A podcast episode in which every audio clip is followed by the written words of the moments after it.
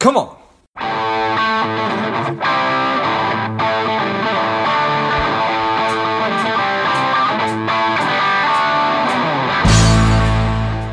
Welcome to Money Savage, a savage approach to personal finance. This is George Grombacher, and the time is right. Welcome to today's guest, a strong and powerful Deva Panambur. Deva, are you ready to do this?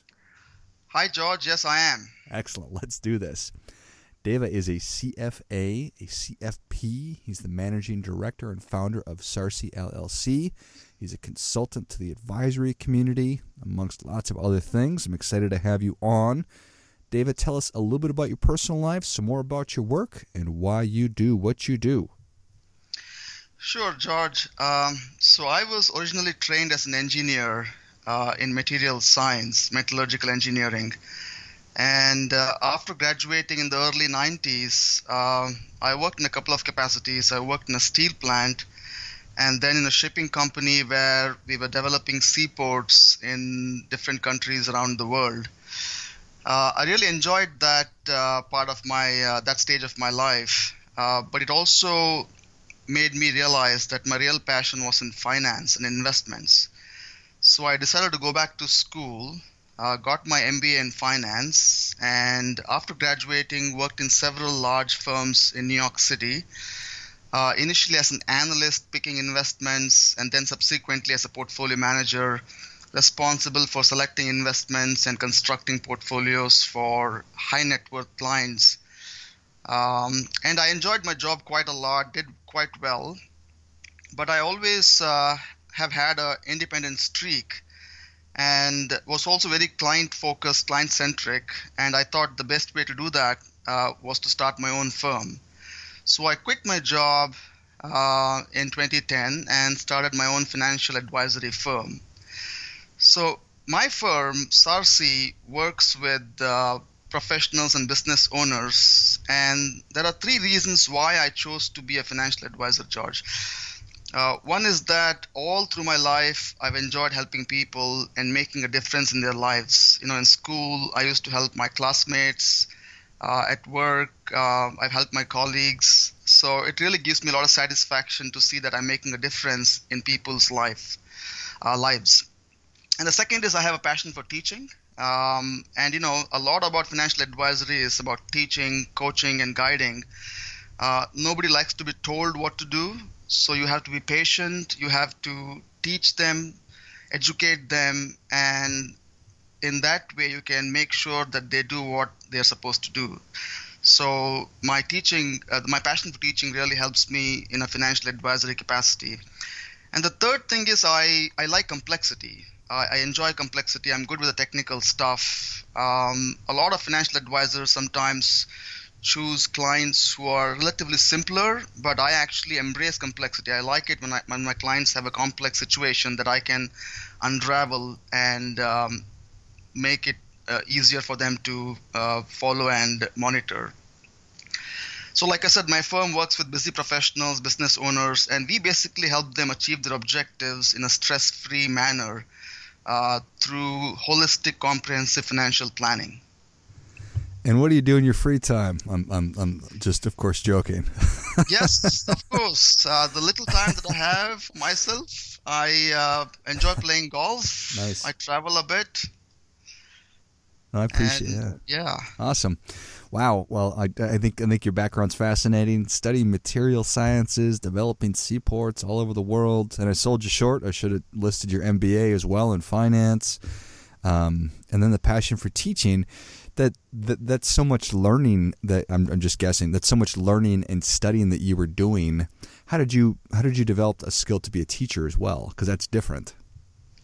Yeah, uh, you you said it right. Uh, to be a good teacher, you have to be a good listener. It's not just about a one-way, um, you know, transfer of uh, information. It's a two-way transfer of information.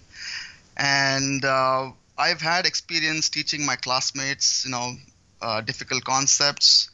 I've had uh, colleagues who would come up to me to learn about some things, and I always enjoyed uh, what I did. And I found that people liked uh, the way I explained things. Um, so that's the reason I took up teaching. I actually teach a course uh, in a university here in New Jersey on personal finance. And uh, what you realize is that to be a good teacher, you obviously have to know the stuff. That's a given. But the more important thing is that you have to be invested in trying to make a difference in your students' lives. Uh, you have to be proactive, you have to listen to what they want, and you have to make sure that whatever it is that you want to teach them gets across to them. So that patience is really something that's required, and uh, I felt that I have it. Uh, I felt that I enjoyed it, and that's why I uh, I took up teaching. I love it. Excellent. Well, this is a great opportunity for us, obviously, to uh, to impart some some some experience and wisdom. Um, just in terms of how how how would you encourage people to make uh, make their financial plan work for them? Yeah, sure. Uh, uh, so you know, uh, as I see people, as, as I talk to clients, potential clients, uh, I find some common mistakes that people make. Or, or, maybe I should say there are room, room for improvement in the way people run their uh, financial plan and their day to day life. Uh, the first and foremost thing I would say is that you have to ha- have to make a plan. And this is where I think a lot of uh, people uh, tend to do things in, in an ad hoc manner, either because they're uh, you know very familiar with the stuff they're quite smart and they somehow think that planning is not required. Um, and as yogi berra said it if you don't know where you're going you'll go someplace else. So no matter how simple your life or how complicated it is it's really important to sit down and formally make a plan. Uh, that's the first thing i would say. The second thing is that you have to base your plan on your values and this is another another place where people tend to uh, be a little you know uh, reactive than proactive. Uh, people have different values. For me for example it was independence. I wanted to be independent. Uh, and that's the reason why i decided to leave my job and start my own company. And as you know when you start a company initially there is a j curve. You don't make um, a lot of money or any money initially and you have to have the savings to make sure that you uh, get to the next month or the next year. And because I had a plan beforehand where I thought, okay, my value is independence, and I have to plan based on that, I was able to succeed in what I'm doing currently. So definitely make sure that your plan is based on your values. And when you create a plan based on your value, uh, you also will be motivated to carry out the hard decisions uh, such as making sacrifices in the short term that can benefit you over the long term. And it also gives you a clear vision into your future, which is really important. Uh, one of the things that I learned, which was fascinating, is that why are people confident? It's not because they know a lot of things. The people who are confident are confident because whatever they know, it's clear in their mind. And so when you have a plan and you base it on your values, you have that clarity of thought that gives you the confidence to do what you need to do. And the third thing I would say is that make sure that it's holistic. Um, another misconception among a lot of people is that financial plan is all about money. It's not. There are so many other things. It's not just investments. You have insurance that protects you on the downside. You have taxes. You have estate planning. You have so many things that in, incorporate uh, uh, that are incorporated in a financial plan and you have to make sure that you touch on all those aspects. Uh, you know, I always say that life does not move along a straight line. So obviously, you can't expect your financial plan to move along the, along a straight line either. So you have to have checks and balances to make sure that it works over the long long period of time. And the final thing I would say is that control what you can. When people invest, for example, I'm going to take one example: investing they're always focused on one and only one thing. It's very natural. It's human behavior to be focused on one thing and only one thing, and that's your rate of return. But the interesting thing is, um, in compounding, there are three things that go into compounding. One is time. The second is capital. You need to have some money to start compounding. And then the third is the rate of return. Interestingly, of those three things, there is only one thing that's in your uh, control, and that's uh, there's only one thing that's not in your control, and that's rate of return. The only thing you can control is time, which means you have to start as early as possible. And then you can control capital, which means you have to save as much as possible so that you can then allow that money to compound. So my uh, my fourth uh, point in trying to make a financial plan work is to make sure that you control what you can. Like I said, time, capital. Other things you can control is risk. So take only the amount of risk that is appropriate for your situation, for your personality. You can control cost. The more you reduce cost, the more likely you are to get the kind of returns you want. And then you can control your behavior. Um, you know, a lot of people time the market a lot. Um, and research has borne out, and this is, this is not just me saying, but people have won Nobel um, prizes in trying to understand human behavior and the way they time markets, they make knee-jerk reactions, they have biases, and by education, by planning, uh, by having a process, or by hiring somebody else, you can control your behavior. Well, I appreciate all that very much. I think that, that that makes a lot of sense in terms of in terms of putting together a, a holistic comprehensive plan do you, do you coach people or counsel people to or rather how do you coach them to to break it down into to to, to digestible bites? Because i don't know if i can plan my entire life for 40 or 50 years from now right? Is it three yes. years five years? Yeah absolutely. You know uh, there is a nice saying which says that the long term is a series of short term so obviously, you have to plan for the long term, but you have to take those baby steps to get there. Um, so yes, when I so I work with a lot of clients who are very well educated. Uh, they know the stuff. Some of them work. Many of them work in finance, so they know everything I'm talking about. And yet they decide to hire somebody, an expert, because they're busy in their lives uh, and to your point, they're not able to take those short steps to get to the long term. Uh, their focus is on their work, their focus on their family, and so they would rather have somebody else who is doing it 24 7 on their behalf. Uh, so that's one thing that I do to make sure that the clients uh, get what they are trying to achieve, which is that I create plans for them so that they can then focus on other things that are important to them and the second thing that I bring to the table is that uh, I find that people tend to be very close to the data. And when you're very close to the data, it's very personal. You tend to make mistakes. It's kind of like that surgeon who is very good at, at what he does, but somehow he can't get to operate on his own family members. And that's how a lot of people are when it comes to their financial plan or their money or anything that comprises uh, you know their their uh, uh, financial lives. And when they have somebody else doing it uh, they kind of take off that uh, that personal and close nature uh, of their relationship with their money. And the other thing that I think I try to do in order to make sure that they're motivated is that you know if you have a couple for example husband and wife they can have some very different objectives, priorities, values, or attitude towards money.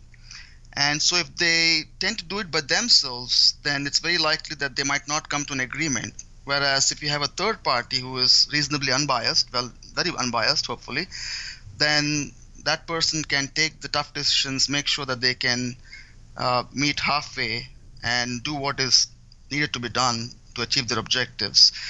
So when I work with my clients, I try to understand, uh, you know, where both the spouses are coming from, what are their values, uh, and to your point, I don't tell them everything at once. I have several rounds of meetings and calls so that I can slowly but surely tell them what is to be done. And uh, you know, I always tell them that time is a is an amazing, powerful force that can do wonders for them um, and I tell them that they have to think about this not from a month or one year, but from a very long-term perspective. And I tell them don't expect, um, you know, magic to happen overnight, but over time you will see a remarkable change in a situation. I appreciate all of that. Excellent.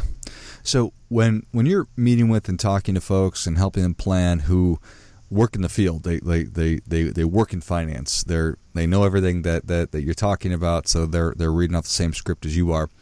Do they have challenges that are unique from a, a planning perspective? I guess I'll ask it a different way.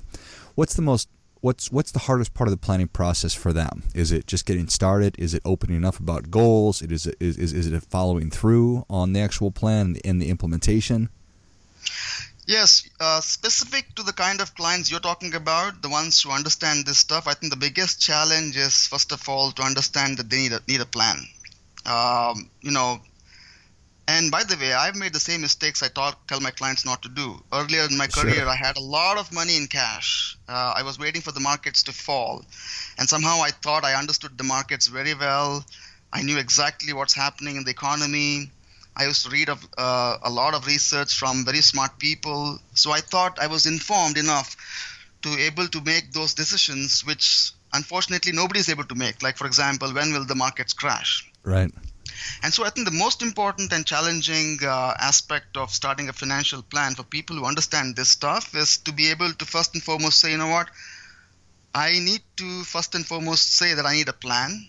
And secondly, I have to accept the things that I can do and the things I cannot do. For example, I cannot time the market. And by the way, even if I do uh, eventually turn out to be right that the markets do crash, uh, and this is something that I have done a lot of research on. There is a lot of papers written on this. The markets go up more than they go down, and they go up for a longer period of time than they go down. So even if you are right that yes, the markets will crash in one or two or three years, whenever it is you think it's going to crash, the upside that you give up is much more than the downside you protect because you uh, you know stepped stepped aside from the market crash. So I think for for people who understand this stuff, the kind of clients I work with who are sophisticated, smart, um, it's really important to understand what they can do and they cannot do. And like I said, they also have to prioritize their time. And so uh, for a lot of people, they come to the understanding, you know, this is not something I want to focus on. Um, it's worth it to hire an, uh, an advisor that I like and trust, who knows what he's doing. And uh, for me, I think the most important thing is to first and foremost tell them what uh, value I add, and then to keep them motivated. So, given a choice between two clients, one of whom is very motivated, the other is not so motivated, um, needless to say, I want the client who is more motivated. I like clients asking me questions. In fact, I encourage them to ask me questions. Uh, and that's something I would tell most of your listeners. If you ever hire a financial advisor, make sure that he's open to your questions. Anybody who brushes you off is certainly not somebody worth hiring. You want somebody who listens to you, appreciates a question, um, and takes the time to explain to you what needs to be done and what he or she is doing. Appreciate that. Well, Dave, Savage Nation is ready for your difference making tip. What do you have for them? Um, I have two tips actually. Uh, one is that I say don't overestimate what you can achieve in the short term and underestimate what you can achieve in the long term. And secondly, remember, overactivity is the enemy of performance. So, boiling down these two points, what I would suggest to your, uh, to your listeners is that first and foremost, they should make a plan and they should stick to it for the long term because their odds of success are much higher over the long term. Well, that is great stuff. That definitely gets a come on. Come on. And David, thank you so much for coming on. Where can Savage Nation learn more about you? So they can always go to my website. It's sarsillc.com, S A R S I L L C.com. And on the website, there's a lot of information about me, my firm, how we work with clients. And they can also sign up to receive updates from, uh, from me and my firm. Excellent. Well, Savage Nation, if you enjoyed this as much as I did, show David your appreciation and share today's show with a friend who also appreciates good ideas. Go to sarsillc.com. Check out all the great stuff he's got on there. Sign up for the newsletter. I'll list that in the notes of the show. Thank you again, Deva. Thanks so much, George. And until next time, keep fighting the good fight because we are all in this together.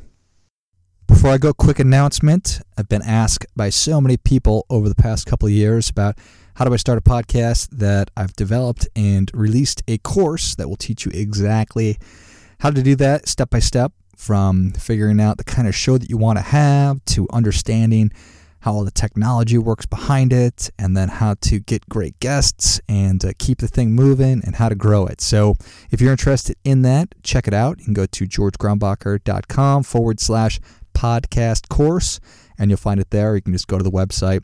I'll also list that in the notes of the show.